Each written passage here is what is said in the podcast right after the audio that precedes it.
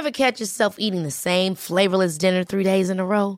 Dreaming of something better? Well, HelloFresh is your guilt-free dream come true, baby. It's me, Keke Palmer. Let's wake up those taste buds with hot, juicy pecan-crusted chicken or garlic butter shrimp scampi. Mm. Hello Fresh. Stop dreaming of all the delicious possibilities and dig in at HelloFresh.com. Let's get this dinner party started. Here's a cool fact a crocodile can't stick out its tongue. Another cool fact you can get short term health insurance for a month or just under a year in some states. United Healthcare short term insurance plans are designed for people who are between jobs, coming off their parents' plan, or turning a side hustle into a full time gig. Underwritten by Golden Rule Insurance Company, they offer flexible, budget friendly coverage with access to a nationwide network of doctors and hospitals. Get more cool facts about United Healthcare short term plans at uh1.com. Hi, I'm John McEnroe. I'm Bjorn Borg. This is Martina Navratilova. I'm Mats Wilander. I'm Stan Wawrinka. I'm Lleyton Hewitt. I'm Andy Murray. And you're listening to the Tennis Podcast.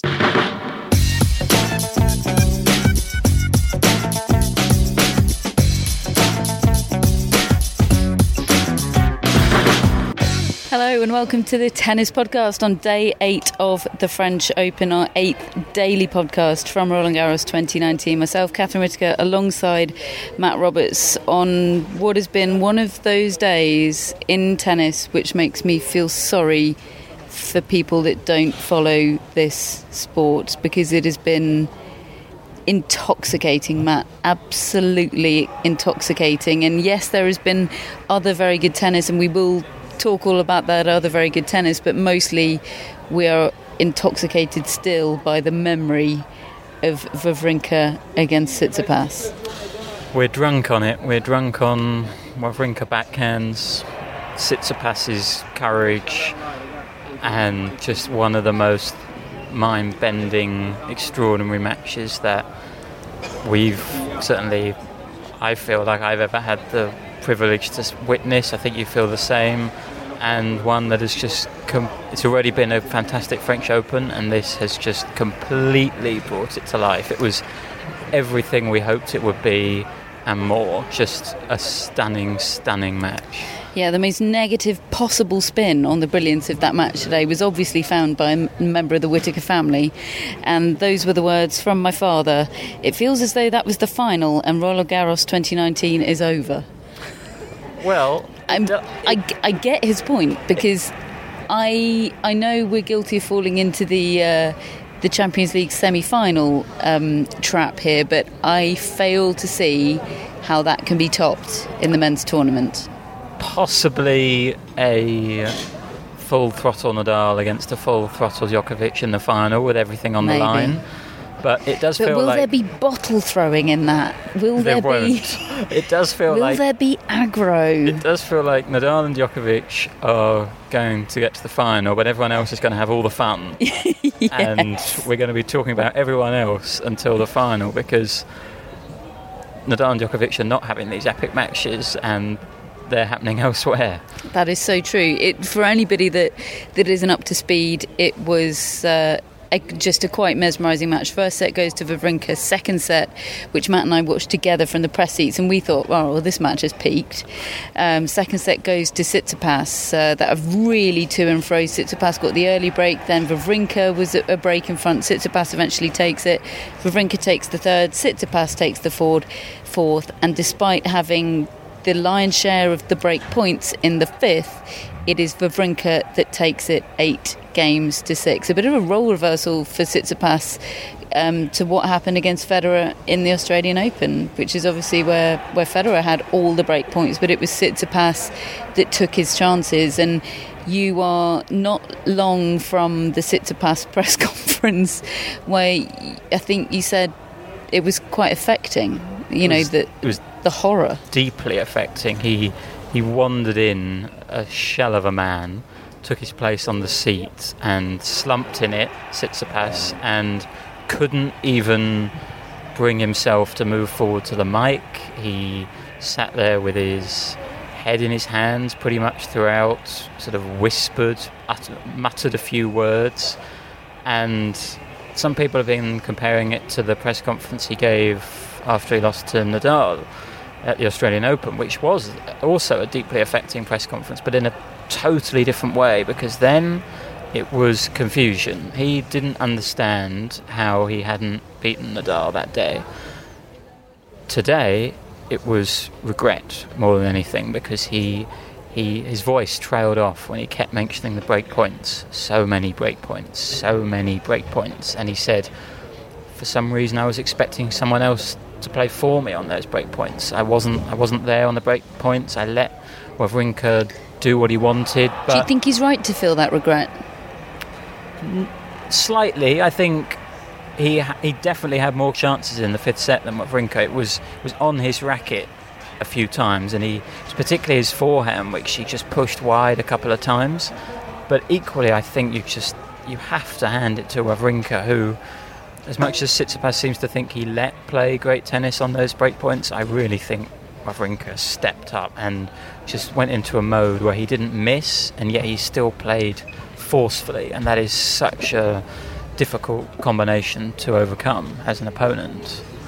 Yeah, I mean, as as uh, as my brother texted me, to, I mean, I'm looking back. This text came through at 4:15 p.m., so that would have been Set, set, set two, set three. set two of the five hours and nine minutes. He said Wawrinka has the biggest balls on the ATP tour by an order of magnitude, and I replied, I agree with the sentiment, but I'd prefer a more gender-neutral expression thereof.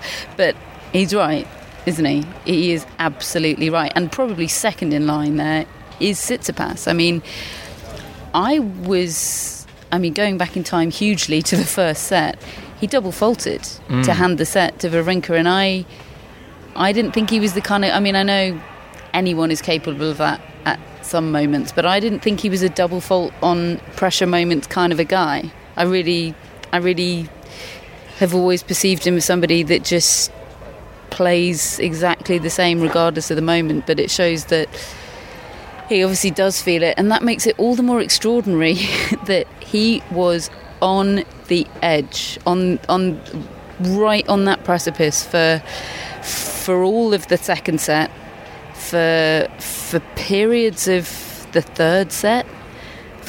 I mean, okay, on the precipice f- for most of the match. yeah. Um, it was midway through that second set that he received the the code violation for violently slamming bottles of water into the ground, and he actually, I think he smashed three into the ground, and then he got up and went to the fridge, and we all thought he was doing a full Baghdatis, except with bottles, and the and the crowd started going oh, and then he just took a sip from it, and that was the only disappointing moment in the whole match. What else did we have? We had him shouting at his dad in the stands, imploring him to leave the court. He called him a zombie, which, as Hannah Wilks put so brilliantly on Twitter, he went sort of a full PG Andy Murray ranting at the box. That, I- I mean, unless I- he was p- possibly swearing in I think it was a more language that we PG. didn't It was understand. vitriolic. I mean, we were sort of sat sort of behind and to the right of Apostolos Tsitsipas, who could sort of feel the waves of vitriol coming Yeah. from Stefanos, And y- y- if if your coach wasn't your dad, there's no way you'd be getting away with that. I mean, I have never wanted to speak Greek as much as I did at the end of that match because the press seats in Lenglen, to get to them, you have to go, kind of go under the court. And we went to them earlier, and I said to her, This feels like a place we shouldn't be allowed to be. This feels like a place where the players should be. And actually, as I left the court, there was Apostolos Tsitsipas leaving the court. And I would just love to know what he was saying because my interpretation of it was he was analysing the match in great depth, talking to Tsitsipas's brother, and just saying, you know, lots of Greek words, break point, lots of Greek words, forehand, you know. and What was his demeanour? he was intense, really. I mean, it was it was like he'd lived every single moment of that match, and he was just playing it over and over in his mind. And clearly, he'd met up with Stefanos afterwards, and Tsitsipas had been in floods of tears. You could tell in that press conference. He said it's been a long time since since I cried, but he didn't What's actually say what that. counts as a long time in the life of a 20 year Yeah, Does he mean. Does he mean since that Nadal match at the Australian Open? Possibly. Who knows? But but I think it's a re- I think it's a good thing that Tsitsipas is this affected by it. I think I love that he's this hurt. I mean, I, that sounds and not afraid to show and it. not afraid to show not it. Not afraid to show it and one bit. I think that's that's a, something that makes It's him like his world out. is ending. It makes him stand out amongst the other young players. I think. Yeah. His reaction. Absolutely. There's no attempt to be cool. No. There's no attempt to pretend that there's anything more important to him in, in that moment than, than winning the tennis match. Um, And, and I think for me, just you know, I've been fortunate enough to watch his performance against Federer in Melbourne and now this one. But the experience of watching him play was so different both times. In Melbourne, it was like, how is this guy doing this? Surely he has to end at some point. And here, I was expecting him to play well the whole match, and he's made that transition from someone who you think, wow, this is a breakthrough, to this guy is an established world class player, and he's made it in months, and it's incredible to, to witness. yeah, and I'm not sure there's how many people could have gone toe to toe with Stan Wawrinka today for five hours and nine, min- nine minutes. Nadal, obviously, Yeah. we think that's probably the the biggest stumbling block, other than his own uh, physical condition. Yeah. Although, I mean, he's defied uh, the laws of gravity, physicality wise, in the past, Wawrinka. Uh, I mean, we, we tweeted a comment from, from Mats Wilander uh, um, in, the- in the Eurosport commentary booth saying, I think it was going into the fifth set, that he thought Stan Wawrinka looked, looked really weary and that Tsitsipas had the physical edge. And I'm, I'm loath to ever disagree with Mats, but I was looking at him thinking, that's just how Stan Wawrinka looks. Yeah, and they call him Diesel for a reason, don't they? He gets Yeah. stronger as the match goes on, and I didn't. I didn't think he was looking weary. Um, and It's so recovery, proves- though, isn't it? It's I'm worried about him in the next match against Federer. against Federer, who just breezed through. Um, I was searching for the perfect gif. I wanted one of Federer just sort of with his feet up on the sofa, basically, just watching that match.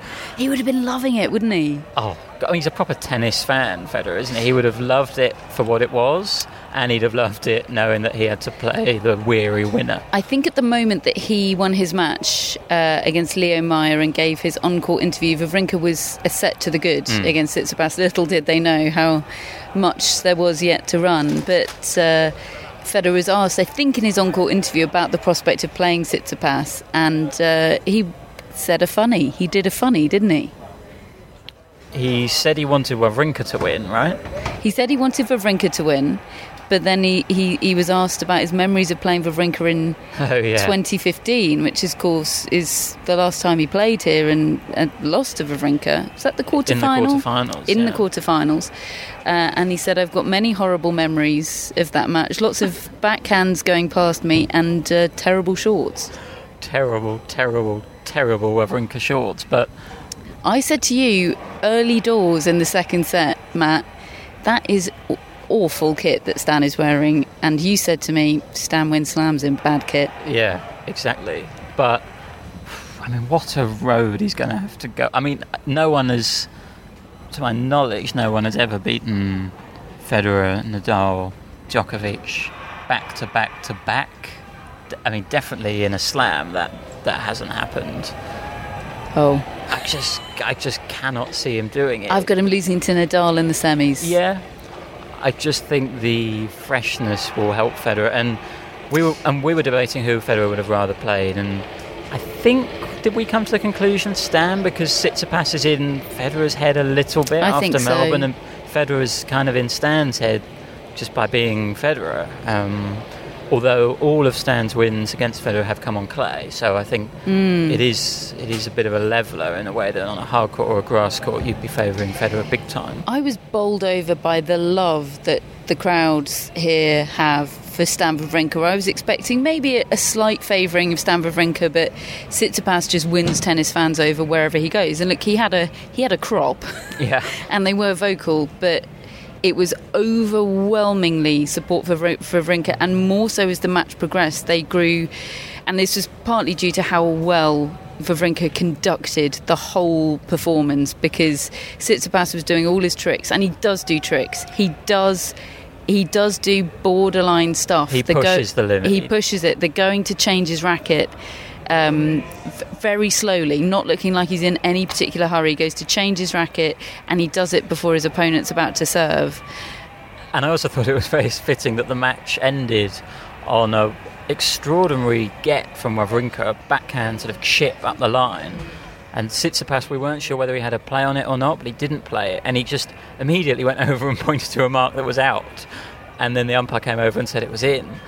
And a It- lot of times in this clay court season, I've seen Tsitsipas just point to the wrong mark. And throughout the whole hard court swing, I just noticed how he always has no challenges left. He, he seems to be really quite poor at reading which one is the ball. In mark. press, he admitted that that ball was definitely in, and it didn't seem that there was any doubt left no, in his mind. No, he said it was in, but there should be Hawkeye at, at, at slams and I mean, on clay. Of course, that match finished on a moment of completely impossible drama. Yeah. Of course, it did.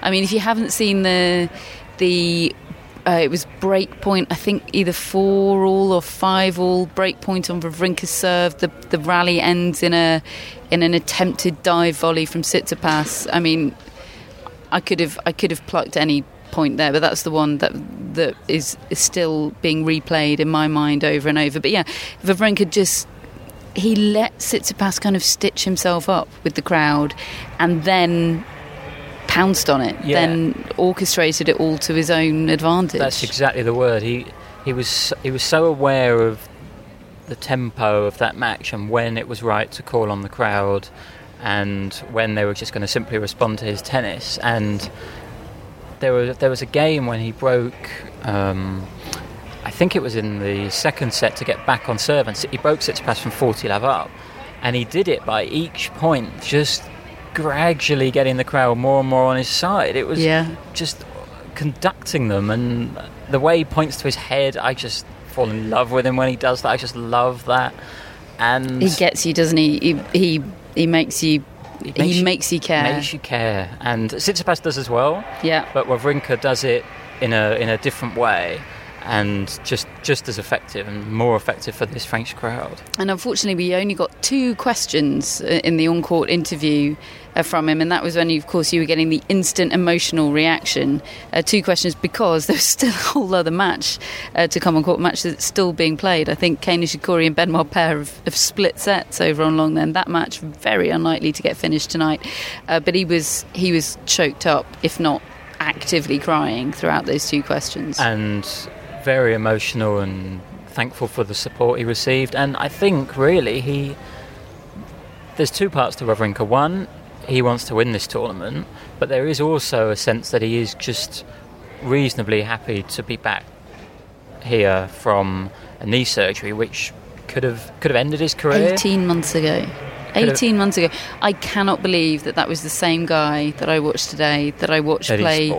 Murray at Eastbourne last year. I, I, I, I, I cannot bend my mind around that fact. It's, it's, been- unbelievable. It's been such a building process for him, and and it's classic because he would have seen Federer come back from his knee injury and win the Australian Open straight away.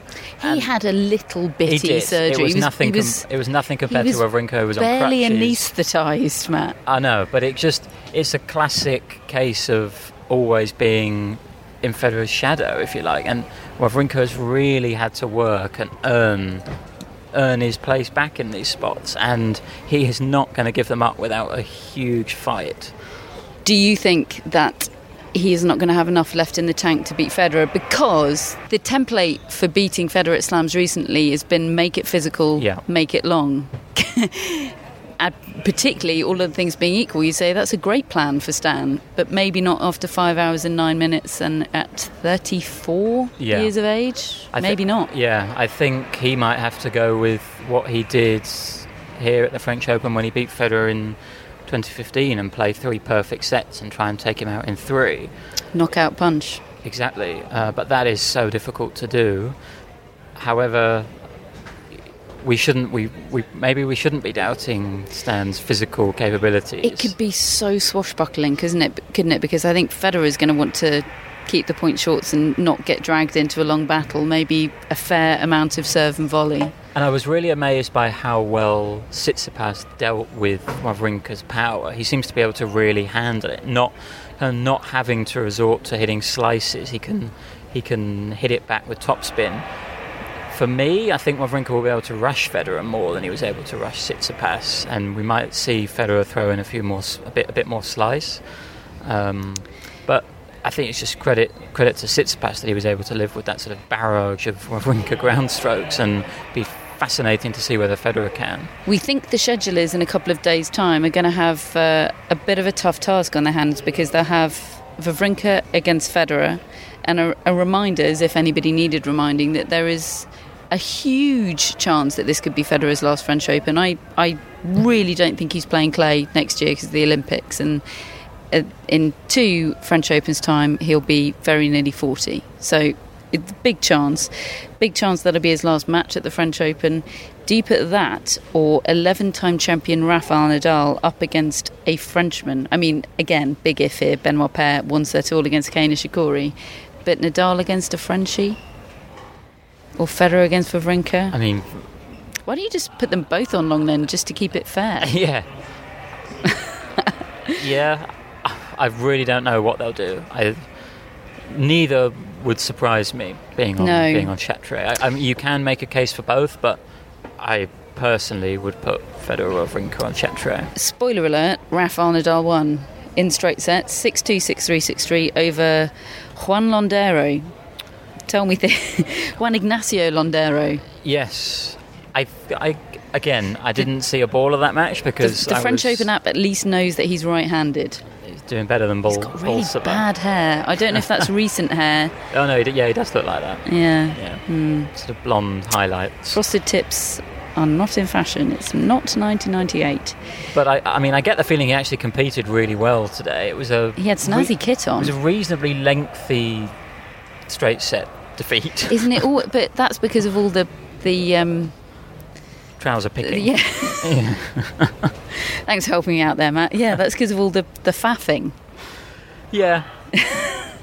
he's a he's a grinder on clay. He was just never going to beat Nadal today, and And No. didn't. and didn't. Moving on. Hey, it's Paige DeSorbo from Giggly Squad. High quality fashion without the price tag. Say hello to Quince. I'm snagging high-end essentials like cozy cashmere sweaters, sleek leather jackets, fine jewelry, and so much more. With Quince being 50 to 80% less than similar brands. And they partner with factories that prioritize safe, ethical, and responsible manufacturing. I love that. Luxury quality within reach. Go to quince.com slash style to get free shipping and 365 day returns on your next order. Quince.com slash style. Quality sleep is essential. That's why the Sleep Number Smart Bed is designed for your ever evolving sleep needs. Need a bed that's firmer or softer on either side? Helps you sleep at a comfortable temperature? Sleep Number Smart Beds let you individualize your comfort so you sleep better together. JD Power ranks Sleep Number number 1 in customer satisfaction with mattresses purchased in-store. And now, save 50% on the Sleep Number limited edition Smart Bed for a limited time. For JD Power 2023 award information, visit jdpower.com/awards. Only at a Sleep Number store or sleepnumber.com.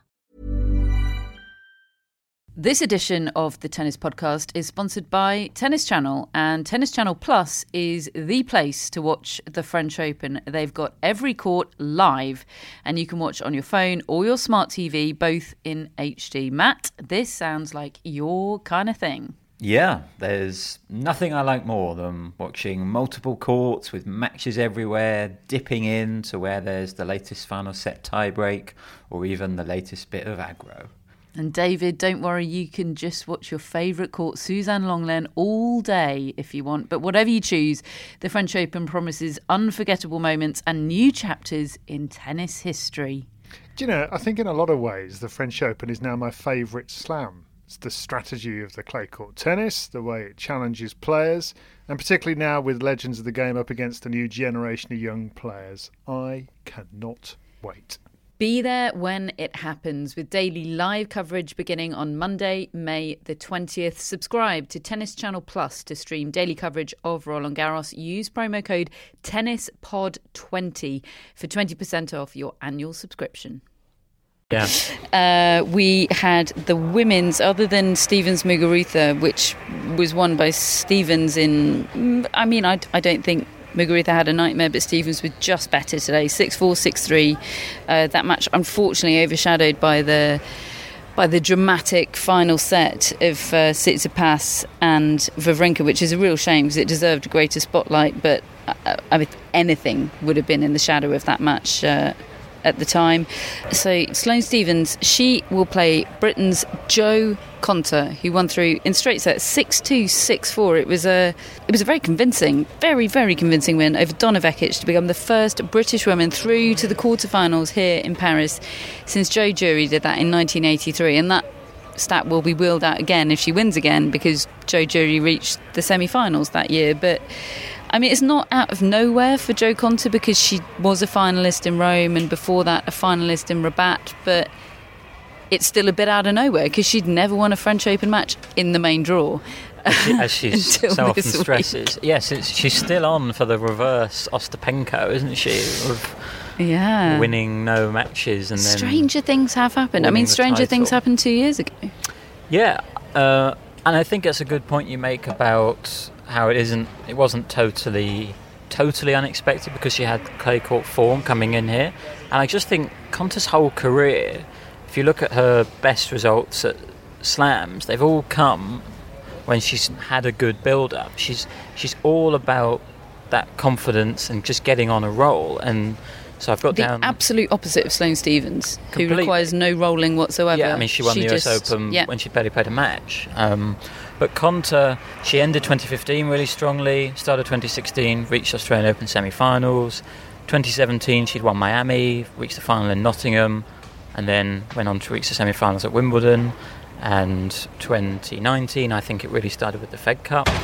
Then she had a good clay court swing, and now she's in the quarterfinals here. I think, I think that's so important for Jo Konta. You can't, you would never pick Jo Konta to have a random good result. It's all about the process and building and getting confidence. Um, and it's always felt just so sort of alien clay court tennis to her. But I, I think she's always said it's just because I haven't been confident at that time of the season.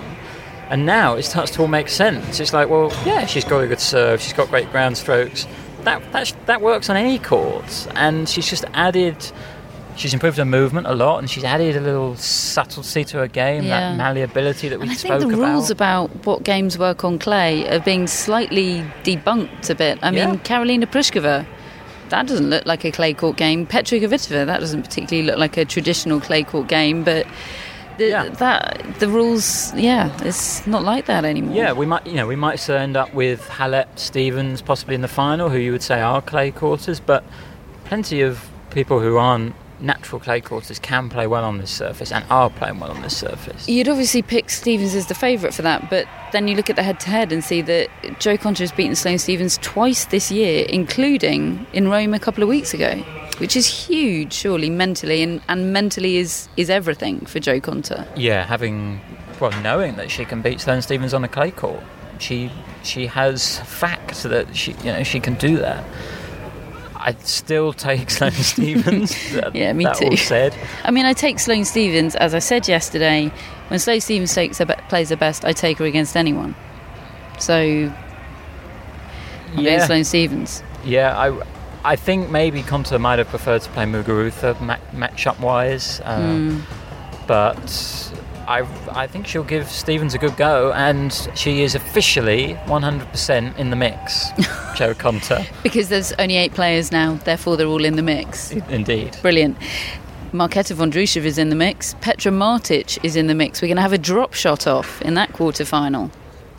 Do you think Petra Martic is in the mix? I mean, I know I know she's in the Well, quarterfinals, but I'm, I'm There's eight of them, Matt. I'm They're in the mix. I'm thinking if if there's one player who's not in the mix, I think it So might be Petra Martic. there's a gang of seven hanging out there in the mix, and Petra Martic is playing Scrabble in the corner on her own. Possibly. I just, I mean, I thought I thought she was good today to to get past uh, Kanepi, who's a difficult player to beat at a slam. But I I worry about the gears. I'm, I'm not sure she's got gears to go into that a lot of players left in this draw do have, including Vondrousova. Vondrousova has got gears. 2 and 0 against. I mean, Sevastova looked like a ghost of a woman. Sevastova went from playing the best match of the tournament to, I think it has to be said, the worst.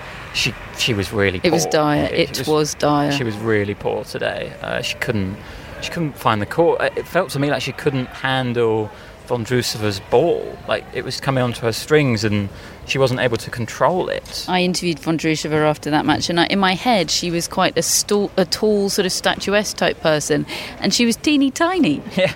Teeny tiny. Yeah, she, she, she came into press, and I asked her, You just seem so composed and so comfortable for a teenager. How are you doing this? And she said, Well, I, I had my difficult year last year. And what, when she was 18? When she was 18 and she still She thinks won. she's only going to have one in her life. and she still That's- won about sweet. and she still won about 15 or 16 matches but Hope you didn't burst her bubble. but she the does worst seem, is yet to come, Marketa. she does No, seem so really. unaffected by being in a grand slam last 16 quarter final it's late. She David didn't blink today. There David was no says she like, doesn't "Oh." feel like a teenager and she doesn't she she doesn't have the ups and downs that you expect the emotional ups and downs I'm trying to make Drop Shot Dragon take off for Marketa Vondrousova. I almost, I almost put that to her in in my post-match interview, but uh, d- decided it would be a little bit unfair because she was so sort of in the haze of the moment, sort of pitching a new nickname to her. uh, poor thing. But, I mean, was she even born when Albert Portas was a thing? Anyway, I, I ducked it, Matt. So well Hermione Carriol asked her have, has anyone ever said that you hit too many drop shots and she just laughed and said no there's no such thing. no such thing um, Um, Kei Nishikori, incidentally, the fact that he is locked in battle with Benoit Paire probably means our dreams of a Nishikori underarm serve are dying with the Parisian light this evening. He well, he's going to have to do it when he's thrashing Rafa Nadal in the quarterfinals. Evidently, That's yeah, he's just only, saving it for the right moment. The only time he's going to do it is when he's leading, and against Nadal, it's pretty much now or never situation. He'll be two all in the fifth set. He'll start cramping and he'll just underarm serve. God, it yeah. would be amazing. So tomorrow's schedule is just loading on my phone. Uh, it's not too bad. We start with Sofia Kenin, Sonia Kenin. Both of them are going to take to the court against Ash Barty. Great, that'd be a good match. That I think. Good really match, good match. yeah. Battling. Uh, followed by Djokovic against Struff, then Thiem against Monfils, and then Halep and Swiatek. Uh, but the women have the graveyard slots again on both the main courts, and we don't have time to, to go into it in detail. But it's kind of yes. I mean, we praised the the um, equity of the scheduling earlier in the week, and yes, it's two women's, two men's, and sort of in the headline in in the headline sense of sense of the the words, there is parity. But we all know there are recognised good slots and recognised bad slots on those courts, and we know that slots two and three are the good ones, and slots one and four are the bad ones. And the women have been in one and four today and tomorrow. Were they? And yeah, yesterday as well, because Serena played played at four yesterday. And, so and you could definitely see one of the men's matches going really long, like we had today, and therefore taking all the eyeballs off the whatever the fourth women's match is on both courts, really. absolutely, Thiem Monfils. I mean, if that's a straight setter, then I don't know tennis. Y- Agreed. Yeah. Speaking of which, At we've got a bit of unfinished business with Dominic Thiem, haven't we? Because he's done a thing. He has. Um, it was yesterday evening. He was giving his press conference just as Serena finished, and it was announced that Serena was going straight to press. We we heard that, didn't we, as we were Yep. recording? And it was reported initially. We now know to be inaccurately that Serena demanded Thiem to be kicked out of the press conference. I've spoken to people today, and that is that is not what happened. Um, Serena Williams wanted to do press conference, wanted to do press straight away, and or she was going to leave. Now that's the part where you could potentially criticise Serena because she it's not unusual for a top player to go straight to press, but threatening to leave and not do press put the organisers here in a slightly tricky situation because Thiem was already giving his press conference in the main room. Now Serena would have been happy to go into room two, but it was As Djokovic did last year when he lost to Cecchinato. but it was determined that it wasn't suitable enough in terms of size and also what I found out today there was also an interview going on in room 2 at the same time it was at the back So if you were just looking on the monitor or the screen, it would have looked like it was empty, but there was actually an, in- an interview going on. So if you were going, if she was going to have to do press, she was going to have to interrupt someone, and it was a very difficult situation for people, to, for the organisers to beat him because if Serena hadn't done press, all the journalists would have been very cross about that as well. Yeah, she would have left. She would have done because, frankly, the fine, what is it? I think a maximum fine of $10,000. The fine isn't enough. I mean, Venus Williams has been skipping press conferences and taking the fine for years. So, I mean, yeah, she that wasn't an empty threat. She would have left. She would have taken that fine, and everybody would have been disappointed. So I I really sympathise with the organisers. Yes, they could have. Somebody could have stood up to her. That could have happened. Somebody from the WTA could could could have done that. But I can't honestly say that I would have been able to do that. So I'm loath to to Mm. come down too hard on those that probably weren't able to. Um, and and I think the intentions were to try and ensure that that everyone got to speak to Serena Williams, which fundamentally was the most important thing. However, it was rubbish for Dominic Thiem. It was. It, it, it, it, uh, it doesn't feel right, and I liked seeing him get get, get peeved about it. Yeah, we were debating whether that was a good thing that he got. It- it's a joke. yeah, Federer. No, he's did, not Scottish. Did you see Federer made fun of the way he said that? He said, "I love his accent." It was the most sort of straightforward Germanic way anyone could possibly have said, "Well, maybe I leave too." Yeah, and and it was kind of out of character for Thiem to get that I irate about it. And But we- he really thought about it first. He, he sort of sat there and thought, "Can I? Can I do this? Can I? I'm really annoyed and I really want to leave, and this feels really rubbish. But I'm not sure that I can. Yeah, I'm going to do it. I'm Yeah. going to do it. I'm I'm leaving.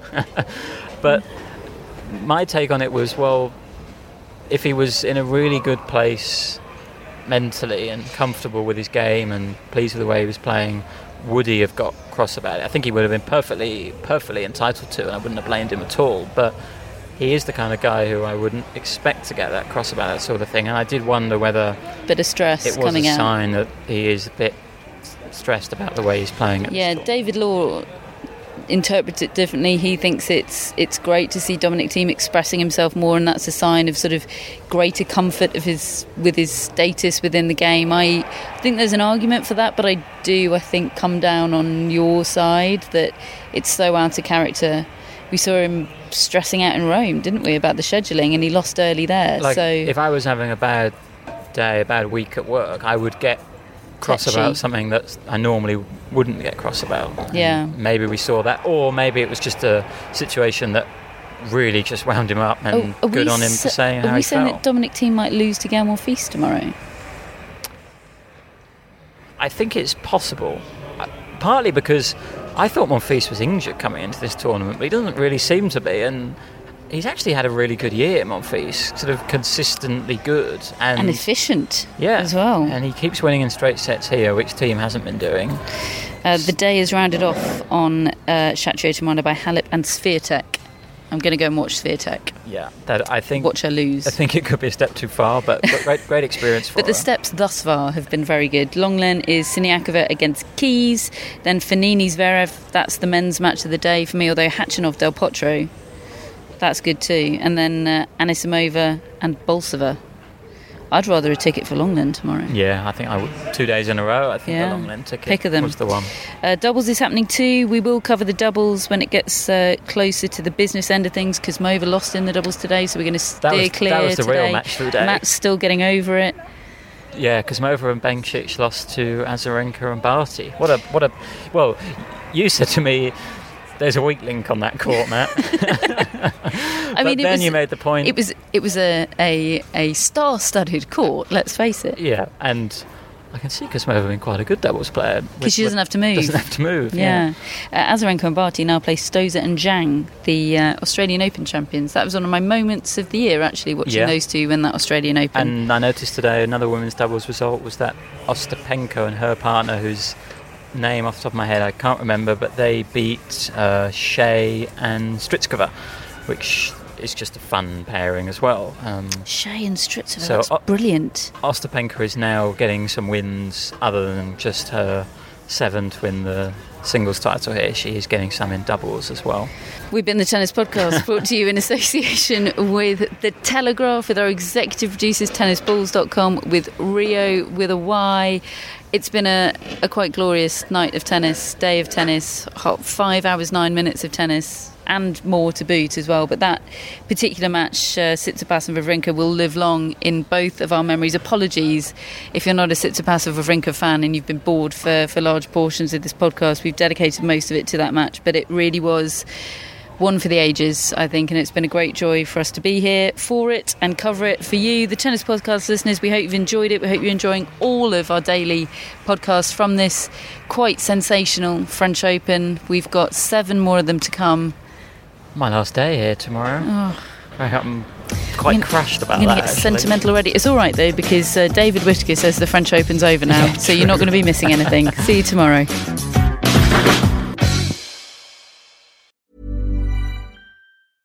Imagine the softest sheets you've ever felt. Now imagine them getting even softer over time. That's what you'll feel with Boll and Branch's organic cotton sheets. In a recent customer survey, 96% replied that Bowl and Branch sheets get softer with every wash. Start getting your best night's sleep in these sheets that get softer and softer for years to come. Try their sheets with a 30-night guarantee. Plus, get 15% off your first order at bollandbranch.com. Code BUTTERY. Exclusions apply. See site for details. Ever catch yourself eating the same flavorless dinner three days in a row? Dreaming of something better? Well, HelloFresh is your guilt free dream come true, baby. It's me, Keke Palmer. Let's wake up those taste buds with hot, juicy pecan crusted chicken or garlic butter shrimp scampi. Mm. Hello Fresh. Stop dreaming of all the delicious possibilities and dig in at HelloFresh.com. Let's get this dinner party started.